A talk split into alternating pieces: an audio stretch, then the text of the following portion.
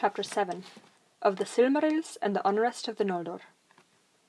In that time were made those things that afterwards were most renowned of all the works of the Elves.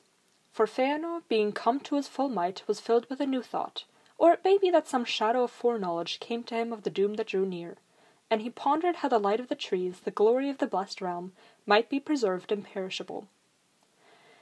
Then he began a long and secret labour, and he summoned all his lore and his power and his subtle skill, and at the end of all he made the Silmarils. As three great jewels they were in form, but not until the end, when Fëanor shall return who perished ere the sun was made, and sits now in the halls of awaiting, and comes no more among his kin, not until the sun passes and the moon falls, shall it be known of what substance they were made. Like the crystal of diamonds it appeared, and yet was more strong than adamant, so that no violence could mar it or break it within the kingdom of Arda. Yet that crystal was to the Silmarils as is the body to the children of Iluvatar, the house of its inner fire, that is within it, and yet in all parts of it, and is its life.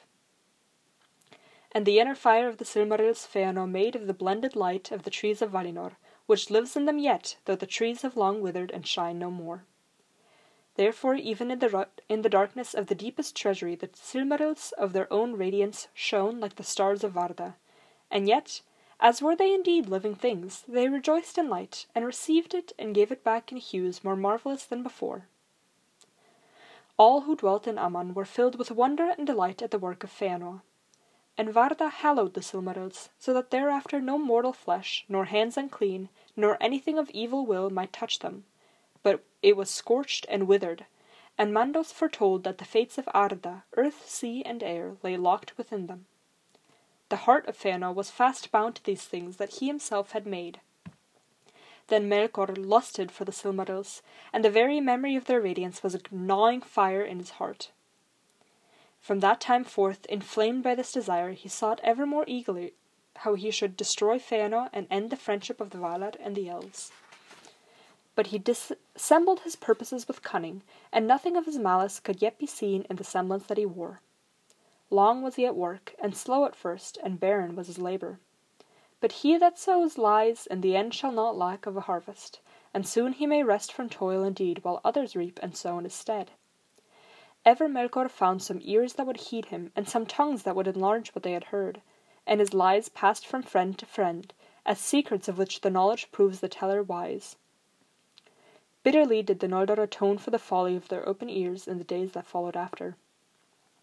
When he saw that many leaned towards him, Melkor would often walk among them, and amid his fair words others were woven, so subtly that many who heard them believed in recollection that they arose from their own thought. Visions he would conjure in their hearts of the mighty realms that they could have ruled at their own will, in power and freedom in the East, and then whispers went abroad that the Valar had brought the Eldar to Aman because of their jealousy, fearing that the beauty of the Quendi and their maker's power that Iluvatar had bequeathed to them would grow too great for the Valar to govern, as the Elves waxed and spread over the wide lands of the world. In those days, moreover, though the Valar knew indeed of the coming of men that were to be, the Elves as yet knew not of it, for Manwë had not revealed it to them. But Melkor spoke to them in secret of mortal men, seeing how the silence of the Valar might be twisted to evil. Little he knew yet concerning men, for engrossed with his own thought in the music he had paid small heed to the third theme of Iluvatar, but now the whisper went among the Elves that Manwë held them captive, so that men might come and supplant them in the kingdoms of Middle-earth, for the Valar saw that they might more easily sway the short-lived and weaker race, defrauding the Elves of the inheritance of Iluvatar. Small truth was there in this, and little have the Valar ever prevailed to sway the wills of men, but many of the Noldor believed, or half-believed, the evil words. Thus, ere the Valar were aware, the peace of Valinor was poisoned. The Noldor began to murmur against them, and many became filled with pride, forgetting how much of what they had and knew came to them in gift from the Valar. Fiercest burned the new flame of desire for freedom and the wider realms in the eager heart of Fëanor, and Melkor laughed in his secrecy, for to that mark his lies had been addressed, hating Fëanor above all, and lusting ever for the Silmarils. But these he was not suffered to approach, for though at great feasts Fëanor would wear them blazing on his brow, at other times they were guarded close, locked in the deep chambers of his hoard in Tirion. For Fëanor began to love the Silmarils with a greedy love, and he grudged the sight of them to all save his father and his 7 sons, He seldom remembered now that the light within them was not his own. High princes were Fëanor and Fingolfin, the elder sons of Finwë, honoured by all in Aman, but now they grew proud and jealous, each of his rights and his possessions. Then Melkor set new lies abroad in Eldamar, and whispers came to Fëanor that Fingolfin and his sons were plotting to usurp the leadership of Finwë and of the elder line of Fëanor, and to supplant them by the leave of the Valar, for the Valar were ill-pleased that the Silmarils lay in Tirion and were not committed to their keeping. But to Fingolfin and Finarfin was said, "Beware!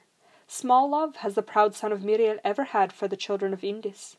Now he has become great, and he has his father in his hand. It will not be long before he drives you forth from Tuna." And when Melkor saw that these lies were smouldering, and that pride and anger were awake among the Noldor, he spoke to them concerning weapons. And in that time the Noldor began the smiting of swords and axes and spears. Shields also they made, displaying the tokens of many houses and kindreds that vied one with another. And these only they were abroad. And of other weapons they did not speak, for each believed that he alone had received the warning. And Fëanor made a secret forge, of which not even Melkor was aware, and there he tempered fell swords for himself and for his sons, and made tall helms with plumes of red. Bitterly did Matan ruin the day, when he taught to the husband of Nerdanel all the lore of metalwork that he had learned of Aule. Thus with lies and evil whisperings and false counsel Melkor kindled the hearts of the Noldor to strife, and of their quarrels came at length the end of the high days of Valinor and the evening of its ancient glory. For Fëanor now began openly to speak words of rebellion against the Valar, crying aloud that he would depart from Valinor back to the world without, and would deliver the Noldor from thraldom, if they would follow him. Then there was great unrest in Tirion, and Finwë was troubled, and he summoned all his lords to council. But Fingolfin hastened to his halls and stood before him, saying, "King and father, wilt thou not restrain the pride of our brother Curufinwë, who is called the Spirit of Fire all too truly? By what right does he speak for all our people as if he were king? Thou it was who long ago spoke before the Quendi, bidding them accept the summons of the Valar to Aman. Thou it was that led the Noldor upon the long road through the perils of Middle-earth to the light of Eldamar. If thou dost not now repent of it, 2 sons at least thou hast to honor thy words." But even as Fingolfin spoke, Fëanor strode into the chamber, and he was fully armed, his high helm upon his head, and at his side a mighty sword. "So it is, even as I guessed," he said. "My half-brother would be before me with my father, in this as in all other matters." Then, turning upon Fingolfin, he drew his sword, crying, "Get thee gone, and take thy due place." Fingolfin bowed before Finwë, and without word or glance to Fëanor he went from the chamber. But Fëanor followed him, and at the door of the king's house he stayed him, and the point of his bright sword he set against Fingolfin's breast. "See, half-brother," he said, "this is sharper than thy tongue. Try but once more to usurp my place and the love of my father, and maybe it will rid the Noldor of one who seeks to be the master of thralls." These words were heard by many, for the house of Finwë was in the great square beneath the Mindon. But again Fingolfin made no answer, and passing through the throng in silence, he went to seek Finarfin, his brother. Now the unrest of the Noldor was not indeed hidden from the Valar, but its seed had been sown in the dark, and therefore, since Fëanor first spoke openly against them, they judged that he was the mover of discontent, being eminent in self-will and arrogance, though all the Noldor had become proud. And Manwë was grieved, but he watched and said no word.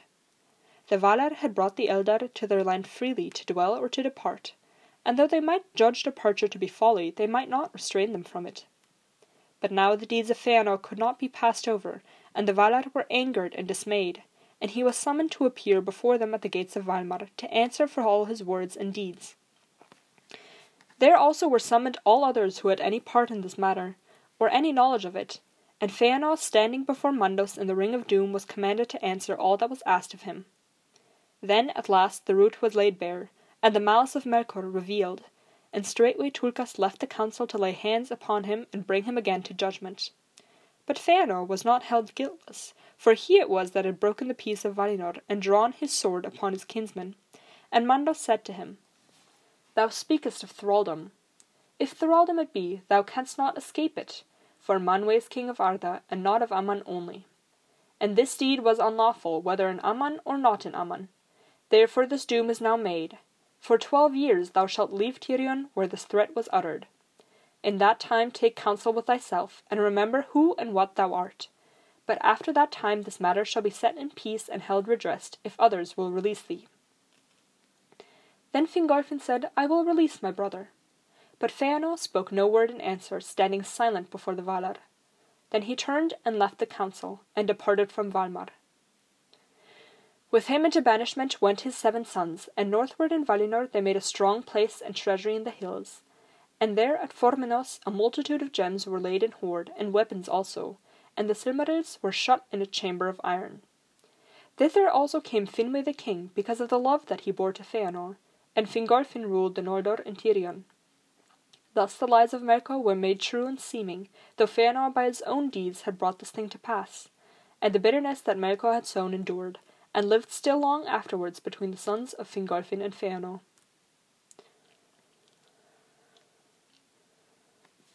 Now Melkor, knowing that his devices had been revealed, hid himself, and passed from place to place as a cloud in the hills, and Tulkas sought for him in vain. Then it seemed to the people of Valinor that the light of the trees was dimmed, and the shadows of all standing things grew longer and darker in that time. It is told that for a time Melkor was not seen again in Valinor, nor was any rumour heard of him, until suddenly he came to Formenos, and spoke with Fëanor before his doors. Friendship he feigned with cunning argument, urging him to his former thought of flight from the trammels of the Valar, and he said, Behold the truth of all that I have spoken, and how thou art banished unjustly. But if the heart of Fëanor is yet free and bold as were his words in Tirion, then I will aid him, and bring him far from this narrow land. For am I not Vala also? Yea, and more than those who sit in pride in Valimar. And I have ever been a friend to the Noldor, most skilled and most valiant of all the people in Arda. Now Fëanor's heart was still bitter at his humiliation before Mandos, and he looked at Melkor in silence, pondering if indeed he might yet trust him so far as to aid him in his flight. And Melkor, seeing that Fëanor wavered, and knowing that the Silmarils held his heart in thrall, said at the last, Here is a strong place, and well guarded, but think not that the Silmarils will lie safe in any treasury within the realm of the Valar. But his cunning overreached his aim. His words touched too deep, and awoke a fire more fierce than he designed, and Fëanor looked upon Melkor with eyes that burned through his fair semblance and pierced the cloaks of his mind, perceiving there his fierce lust for the Silmarils. Then hate overcame Fëanor's fear, and he cursed Melkor and bade him begone, saying, Get thee gone from my gate, thou jailcrow of Mandos. And he shut the doors of his house in the face of the mightiest of all the dwellers in Ea. Then Melkor departed in shame, for he was himself in peril, and he saw not his time yet for revenge, but his heart was black with anger.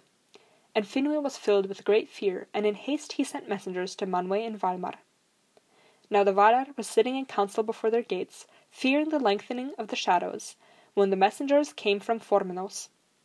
At once Orome and Tulkas sprang up, but even as they set out in pursuit, messengers came from Eldamar, telling that Melkor had fled through the Calasiria, and from the hill of Tuna the Elves had seen him pass in wrath as a thundercloud. And they said that thence he had turned northward, for the Teleri and Aqualonde had seen his shadow going by their haven towards Araman. Thus Melkor departed from Valinor, and for a while the 2 trees shone again unshadowed, and the land was filled with light. But the Valar sought in vain for tidings of their enemy, and as a cloud far off that looms ever higher, borne upon a slow cold wind, a doubt now marred the joy of all the dwellers in Aman, dreading they knew not yet what evil might come.